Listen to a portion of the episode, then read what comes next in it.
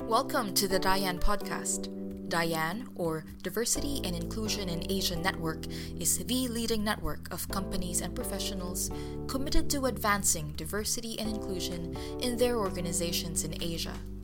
Leveraging a decade of expertise and thought leadership, we hope this podcast inspires, educates, and motivates passionate individuals like yourself my name is Tina Arcilia, Senior Manager at Community Business, and I manage the DIAN Network. Joining us today is Gulnar Vaswani. She works across Asia as a talent management strategist. She's an advisor and an enabler, and is reimagining leadership for the 21st century, helping leaders to understand and embrace inclusiveness, cross cultural dynamics, and diversity. It's great to sit down for a chat, Gulnar. Thank you. Very, very nice to be here. So, you work extensively across multiple areas of diversity, from gender and generational diversity to inclusive leadership and culture change. But we know that a big focus of your work has been on culture and cross cultural sensitivity. Can you tell us a bit more about this? Why is this necessary, and what does this type of work generally entail? Absolutely, um, Tina. And as I've said this to to you and to community business before, I think in a way this career, this this leg of my career chose me. Um, diversity and inclusion chose me rather than the other way around. Um, if you may remember, I've transitioned from a career in, in, in, corporate finance, so that was the first decade of my of my career. And and, and to be honest, I the areas I focus on, um, namely culture, gender, and generational diversity, are really areas that, that matter to me, and I feel like I have a personal experience navigating so, so the diversity that is sort of incompactulated but with my life is, um, is, is, is the areas that I work on. An example of that was the very first conference I, I spoke at for community business. I did a session on the face of conflict in Asia, If you may remember. Yes, yes, that's right. Back in 2014 here in Hong Kong. So, I mean, and why, and, and I think the title, if I remember, was Why It Matters for Aspiring Women Leaders. And I, and I said that because my first team, well, I led my first team at 22. Um, I grew up in a very patriarchal, traditional family structure who who definitely empowered and celebrated my ability, but but definitely was considered to my career was definitely to be considered working in a man's world. So so gender roles, um, generational challenges are something that I've faced pretty much through my life and definitely through my career. So when I when I designed the face of conflict, the intention was really to get some skills and tools for women leaders to, to, to surface differences, to be able to express their views, to be able to form an opinion, to be heard, um, to be seen, without it being confrontational or aggressive. So this was more of a culmination of, of tools that I've used through my life, and, and, and in a way, was the way for me to share that with um, the audience at your conference. Thanks for sharing that, Gulnar. You know, we always enjoy having you speak at our events, and provide a bit of necessary disruption. I always come away from your workshops with interesting new things to mull over. Now, reflecting on your work with companies and leaders over the past decade, what have you learned? What tend to be key factors for a company's success? Absolutely. I think the key learnings have been abundant, um, which really is to say the gratitude I feel for, for working and, and, and, and, and stumbling in a way onto this path. I think we've come a long way. I think we rest on the laurels of those before us. And, and in a way, what I even 10 years ago, when I first embarked upon my own um, consulting and training practice, I had no idea how big diversity and inclusion would be. I don't think anyone did, because I think traditionally you've you've looked at diversity trainings as something that's very skill based, um, very behavioral based. But the learning I think that I feel the entire industry has had, and definitely me, is that the behaviors are only sustained if there's a belief to align to it.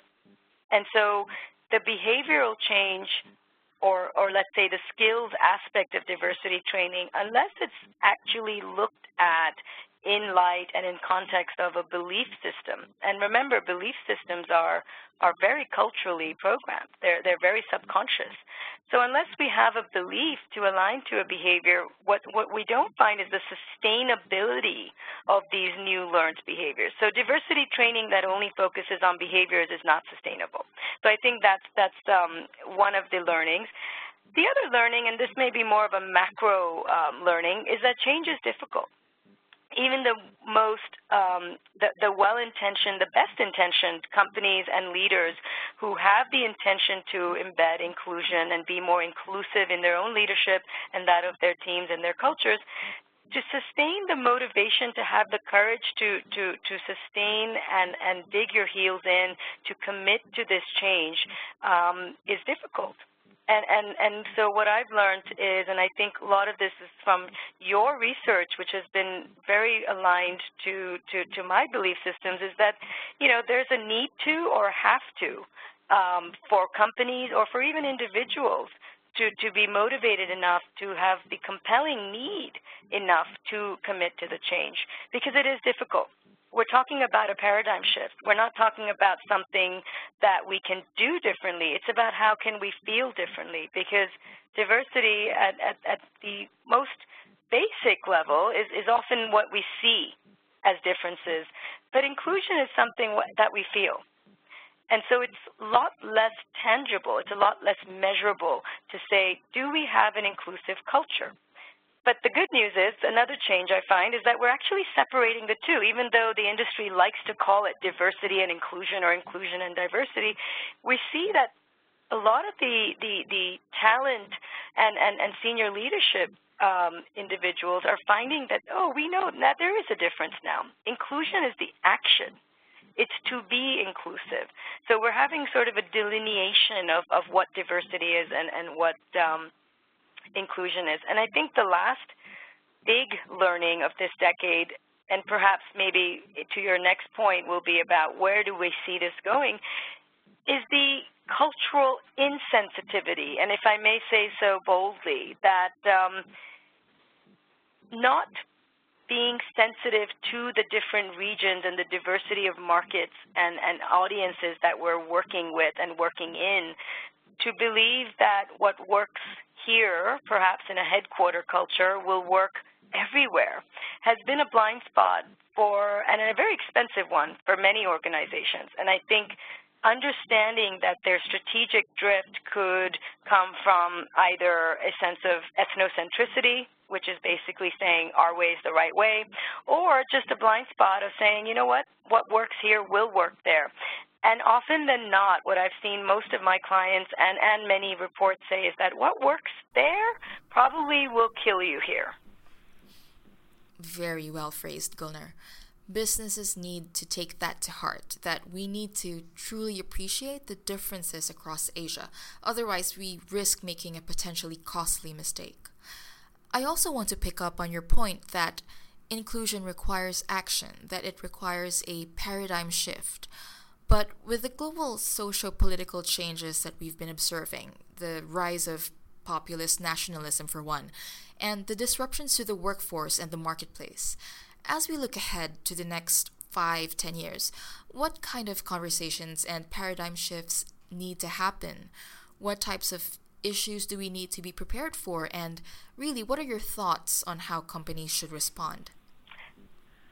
Um, I think really looking at it from a, a, let me let me set the context as I see it with with um, what I call globalization gone wrong. Um, business and society are, are kind of in a state of upheaval. It would be fair, I think, to say that we are at unprecedented levels of change where somehow the trust as well is at an all-time low, uncertainty is an all-time high. I think leaders are finding themselves in very uncharted territories. So in a way, what we're doing is we're redefining, or, or, or to, to my um, inspiration, we're reimagining leadership for the realities of our time. But, but with that comes challenges and opportunities uh, that, that call for this different type of leadership that calls for, for leaders to navigate and thrive across geographies, across cultures, across generations.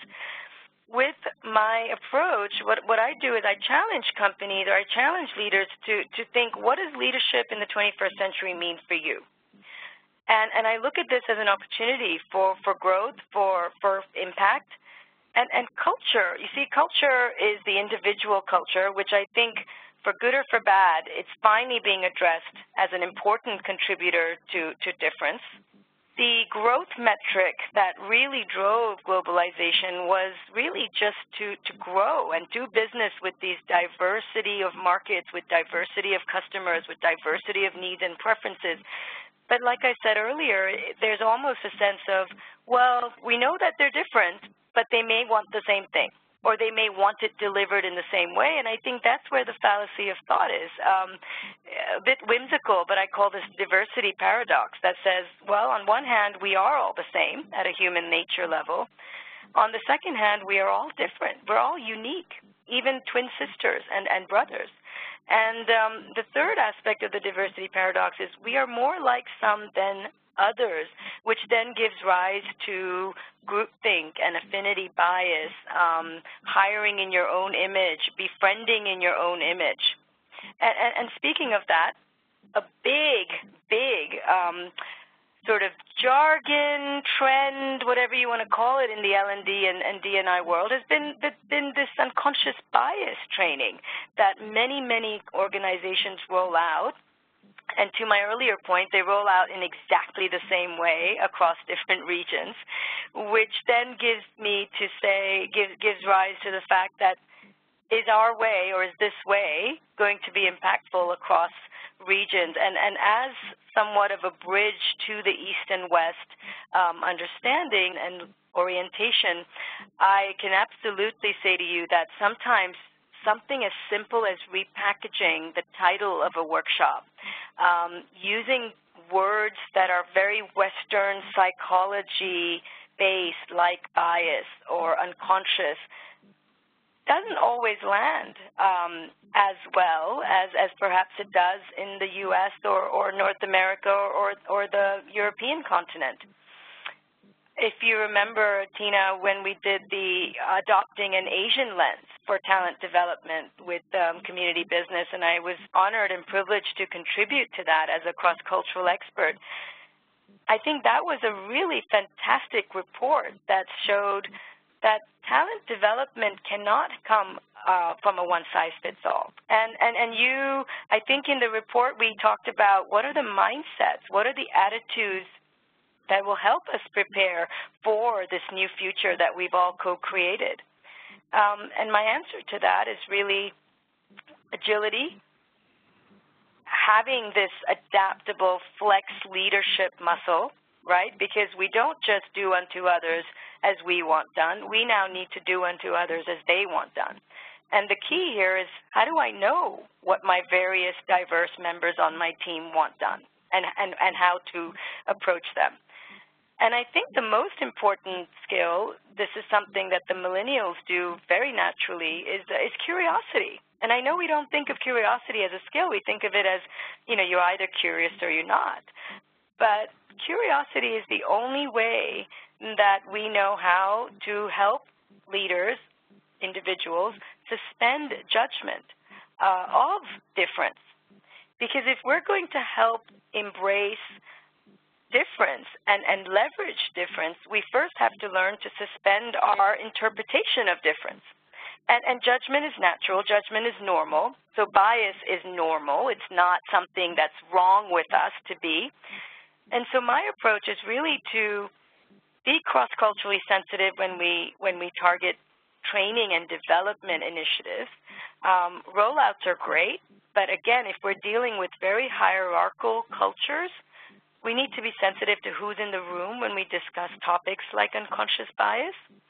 And, and again, a lot of emerging changes, we need to do it in, in bite-sized, achievable, demystified, understandable, sensitive approach rather than a blanket approach, which I've seen many, many organizations take to kind of check the box, unfortunately. Great, great. So what I'm hearing is three things agility, adaptability, and curiosity. which we see and various studies attest are incredibly important skills or traits for the future. Speaking of the future, we'd love to hear what type of work you're doing these days.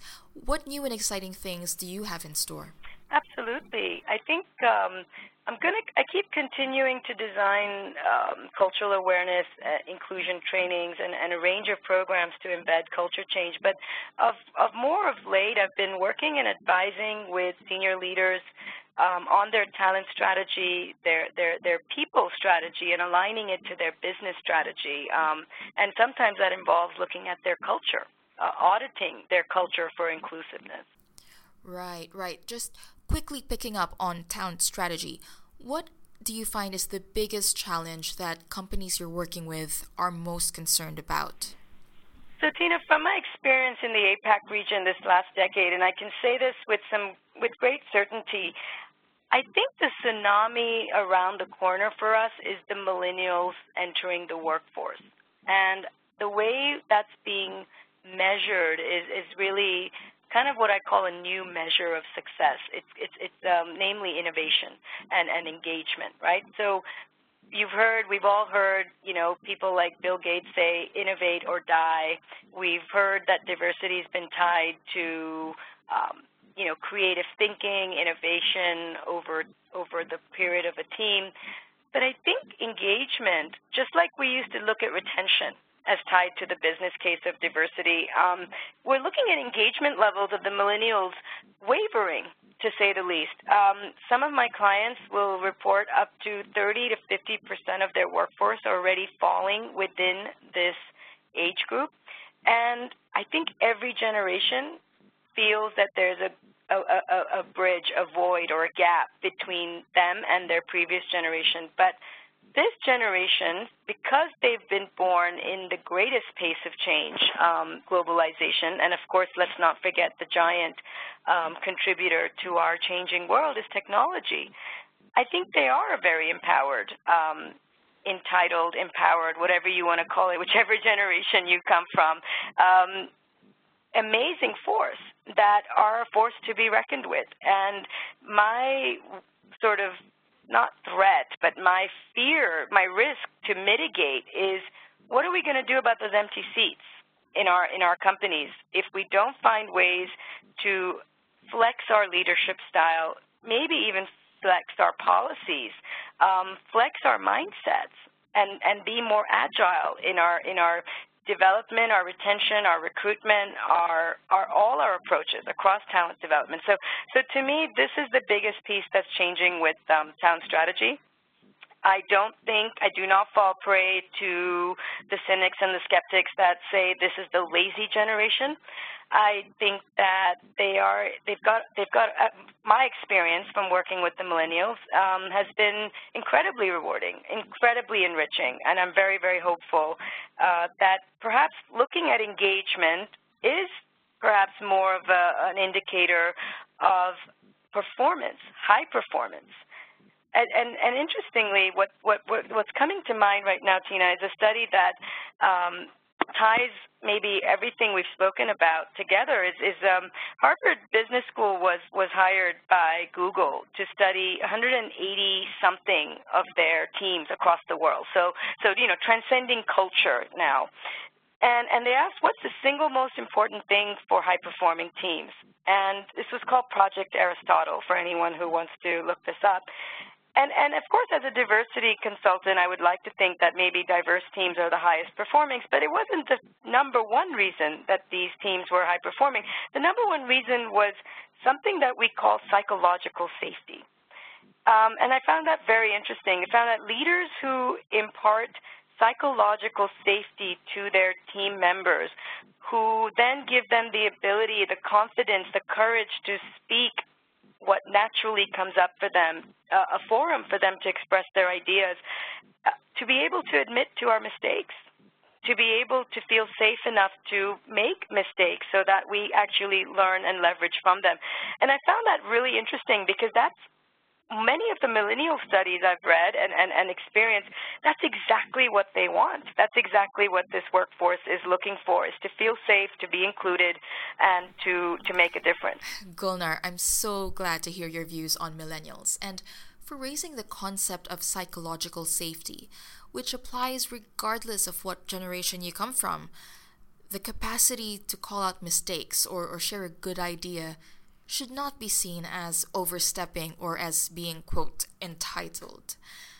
What I take away from this conversation is that we need to be deliberate and conscious as we manage change and flex, as you say, leadership and policies.